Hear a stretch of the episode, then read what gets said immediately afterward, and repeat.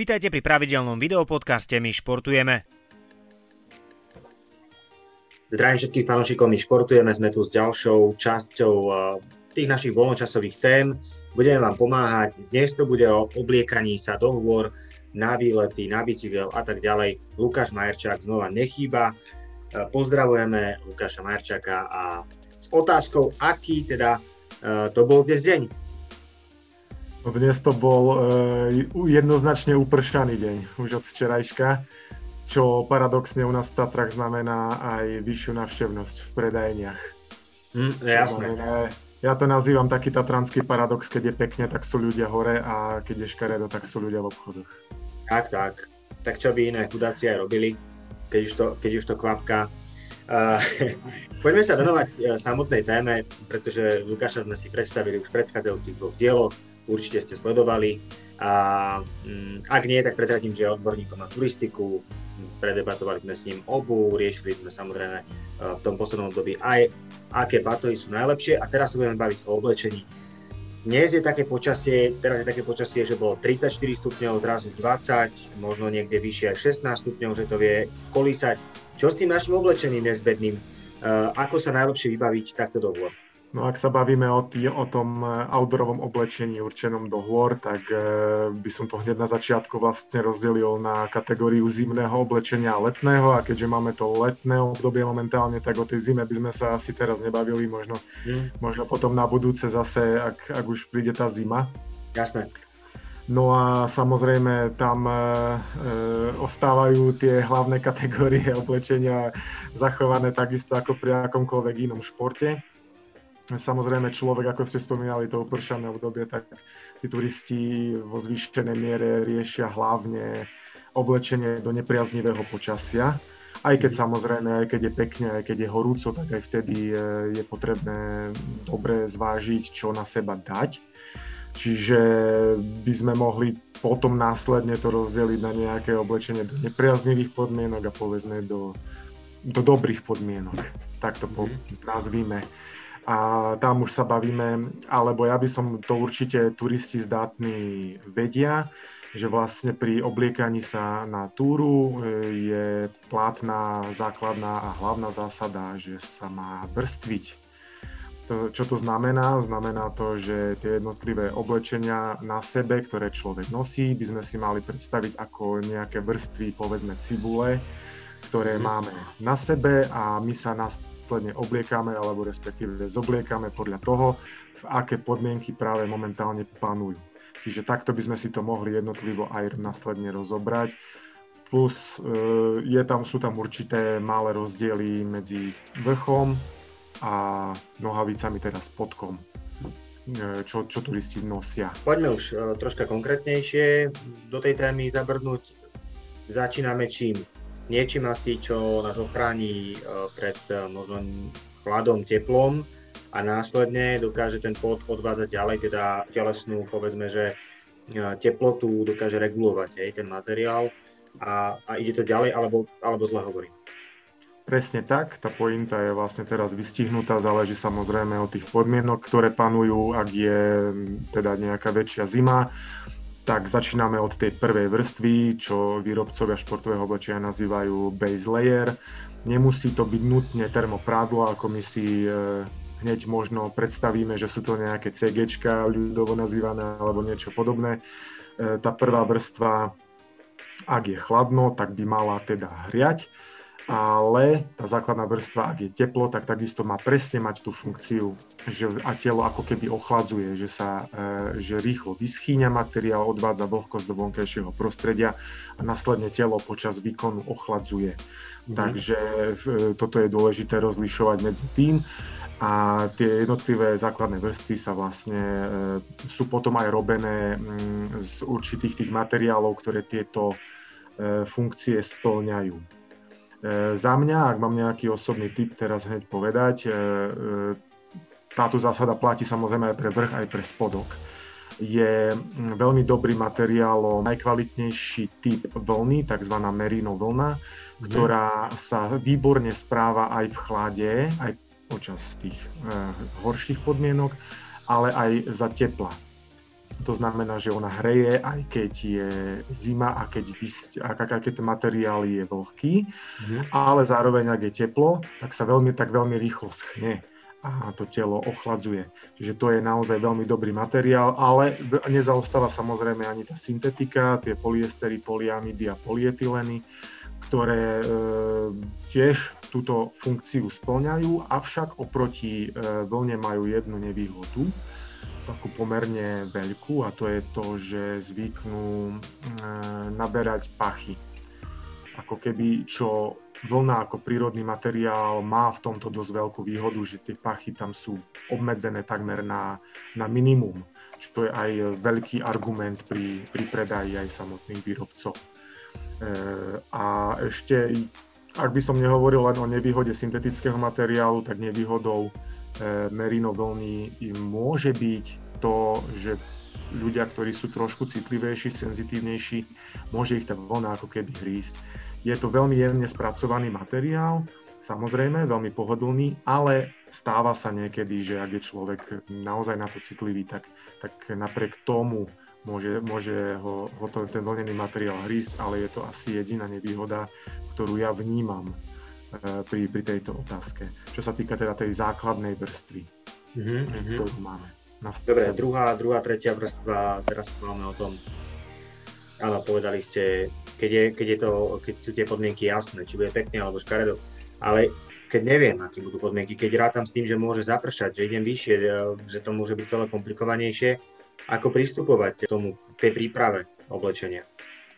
Čo týka tohto, určite je na mieste ako druhá vrstva nejaká mikina, tá by mala byť eh, jednoznačne podľa mňa, aj keď je teplo, pretože vystúpam do vyšších výšok, tam tá teplota môže rapidne klesnúť, tak e, nejaká do, dobrá mikina určite padne vhod aj v lete. Ale e, otázka pripravenosti je veľmi dôležitá, ak nás zastihnú zrážky, čo sa úplne blíži tak, ku takmer 100%, že, že, sa, že nás tie zrážky zastihnú a to už je, to už je bunda alebo nohavice do dažďa určené a kvázi použiteľné len vtedy, ak sú teda nejaké zrážky. A samozrejme výrobcovia na to myslia a práve preto sú tieto veci konštruované aj tak, aby boli ľahko skladné a zbaliteľné do nejakého malého vrecúška, prípadne do samotného vrecka tej bundy. Mm. Čiže je to opäť ako keby povinná výbava na turistiku, ktorú mám v ruksaku čiže som pripravený na to, nosím to so sebou, možno to nepoužijem, je to super, som rád, vôbec ma nezlialo, ale mám to pri sebe, lebo búrka samozrejme môže veľmi rýchlo prísť a mal by som to mať. Týka sa to aj bundy, ale aj nohavíc, je to rovnaký prípad. Že dá sa to dať do batohu, zbalím to, nosím to so sebou a použijem to len vtedy, ak je to nutné. E, nosiť takúto bundu alebo nohavice počas výkonu, ak nie sú zrážky, je trošku kontraproduktívne, zbytočné, nakoľko tieto materiály, vzhľadom na to, že sú nepriepustné voči vode, majú veľmi zníženú priedušnosť a spôsobujú mi značný diskomfort tým, že ja sa potím oveľa viacej, než by som to na sebe nemal. Mm-hmm. Takže v tom prípade e, je naozaj zbytočné takúto bundu mať na sebe. Pozor, existuje ale však veľmi podobný materiál, ktorý je určený, ak fúka silný vietor. Ľudovo nazývaný tzv. windstopper, ale to nie je názov materiálu, to názov technológie jednej mhm. firmy, ktorá toto používa. Čiže je to bunda určená do vetra. Tá zase neochráni voči dažďu, voči zrážkam. Čiže je to opäť ďalší typ veci, ktorú samozrejme musím s tým rátať. Čo sa týka tej strednej vrstvy, tak tam, sú, tam tá mikina môže byť opäť z rôznych materiálov a jej primárna vr- e, úloha je termoregulačná, to znamená, že by mala hriať e, ak je to potrebné a ak to potrebné nie je, tak zase odvádzať od tej prvej vrstvy, od toho tela tú vlhkosť ďalej von do vonkajšieho prostredia tam e, veľmi okrem materiálových záležitostí a okrem e, umiestnenia vreciek, povedzme aj iných technických e, vychytávok nie je nejako veľmi nutné špekulovať. Skôr teda na tých na tej poslednej, na tej tretej vrstve. Tam už je to, toto rozmýšľanie dôležité. Určite sa aj tá cena odvíja od tých technológií, ktoré sú použité pri tých uh, samotných kusov oblečenia. Niektorá technológia zabraňuje, ako sme už spomínali, vetru, iná zase rieši teplo, ďalšie zase vodu. Ak sa bavíme o cenách, koľko nás vyjde taký ten, povedzme, že balík uh, niečo funkčného, čo zase nebude prestrelené, že nie som horolezec ani nechodím na turistiku každý jeden týždeň, ale chcem to mať pripravené, keď už teda niekam pôjdem, aby to bolo OK. Ako sa asi hýbeme cenou? Aby som to asi opísal takto, že opäť dajú sa kúpiť veľmi dobré a kvalitné veci aj za vlastný peniaz, nemusia to byť tie najdrahšie značky, pretože naozaj bunda do dažďa variuje hm, podľa toho, aký je to typ, podľa toho, aká membrána je použitá pri tom. Či má, nie, nie všetky bundy majú podlepené zipsy a podobne. Tam sa to dá kúpiť od tých lacnejších, eh, od nejakých 70 eur, ale môžeme sa dostať až, až na hranicu 500 eur. Mhm. Takže záleží od toho. Mm-hmm. že čo vlastne potrebujem, áno, to, to sme si povedali, ale chcel som tým povedať, že dá sa kúpiť celý ten setík eh, na, na turistiku za povedzme slušný peniaz, ale e, v tom prípade ja by som povedal, že treba rátať s tým, že tá trvácnosť nemusí byť e, nejaká extrémna. Um, mám na mysli to, že, že vždycky sa, ako som už spomínal v predchádzajúcich videách, podľa môjho názoru sa šetrí na, mm, aby sme dostali cenu nižšie, tak šetríme trochu na, na nejakých materiáloch a môže sa stať, že jednoducho tá dlhšia bunda e, vydrží viacej než tá lacnejšia Samozrejme, nekupuje sa všetko naraz. Nestáva sa často, že by, si nie, že by sa niekto ohákol úplne celý. Mm-hmm. Vždycky je ten proces nákupu tých jednotlivých vecí postupný a ak by som to tak zhrnul, tak, tak termoprádlo sa dá kúpi, kúpiť od nejakých e, naozaj 40 eur vyššie, povedzme dobré termoprádlo, merino materiál je drahší, treba rátať s tým, že už sa pohybujeme na hranici 70-80 eur a vyššie. Mm. Stredná vrstva, naozaj kúpim si jednoduchú flísku za 15 eur, prípadne lacnejšie, splňa mi moju funkciu. Kúpim si drahšiu mikinu, tak tam už sme na, nejaký, na nejakej úrovni 40 eur, 50 eur vyššie, povedzme. Naozaj záleží od značky, od materiálu. No a tie samotné bundy, tretie vrstvy, ako som spomínal, od tých 50 eur až po astronomických, aj pre mňa astronomických 500 eur. Naozaj. Nohavice takisto rovnaký prípad. Rovnaký prípad, kúpim gate, aj dobré gate za 50 eur, a, ale môžeme sa dostať až na hranicu nejakých 200-250 eur. Záleží naozaj od človeka, čo hľadá, ako chce vyzerať, čo, čo toho potrebuje Zároveň ale naozaj by som chcel zdôrazniť, že každá a jedna z tých gatí alebo z tých iných kusov oblečenia splní tú funkciu, ktorú človek chce, ale tie drahšie kúsky povedzme majú, áno, určite majú pridanú hodnotu oproti tým lacnejším. Určite áno. Čo v tejto dobe najviac ide? Po čom ľudia najviac idú, keď prídu do obchodu, že áno, toto potrebujem, termoprádlo, alebo to je tá nejaká mikina, alebo to, tie bundy môžu byť svojím spôsobom, lebo tie bundy sú aj, aj v lete na pomocné tenké bundy, ktoré pomáhajú pri vetri alebo, alebo daždi. Tam tie pomery sú značne vyrovnané. Samozrejme, tu turisti nakupujú to, čo potrebujú, čo práve v tú danú chvíľu alebo pre ten daný prípad potrebujú ale najviac asi rezonujú jednoznačne bundy do dažďa, čo človek ten nákup považuje už za takú investíciu, ako keby mm.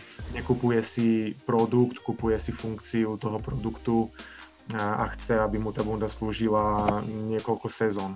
Takže to je pre nás ako pre predajcov jedna z najväčších debát e, pri predaji víziev. Takisto chceme tým ľuďom poskytnúť e, zážitok. Z pohľadu tých vecí, myslím si, že sme si to tak e, v krátkosti rozobrali. Myslím, že by sa dalo ísť znova hlbšie do tej témy, ale Jednoznačne. áno, bolo by to najdlhšie, najlepšie prísť, vyskúšať si, porozprávať sa s predajcom, možno aj priamo s Lukášom, ktorého nájdete na predajní. Lukáša Majerčaka nájdete v Hornom Smokovci, dokonca tam som bol aj ja, keď som bol malý, riešiť svoje priedušky. No a keď už teda pôjdete na výlet, tak sa tam zastavte. Lukáš, veľmi pekne ďakujeme za to, že sme mohli takto znova odborne sa dostať aj do hĺbky troška.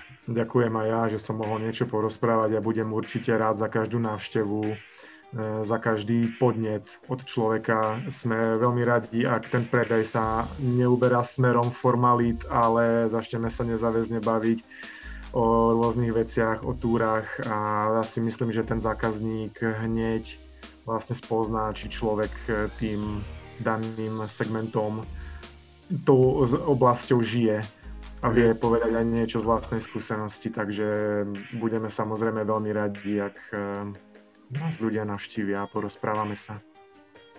Budeme radi aj my, ak budete sledovať aj náš šport, sledujte ďalej, majte sa krásne, ešte raz Lukáš ďakujeme a vám taktiež pekný deň.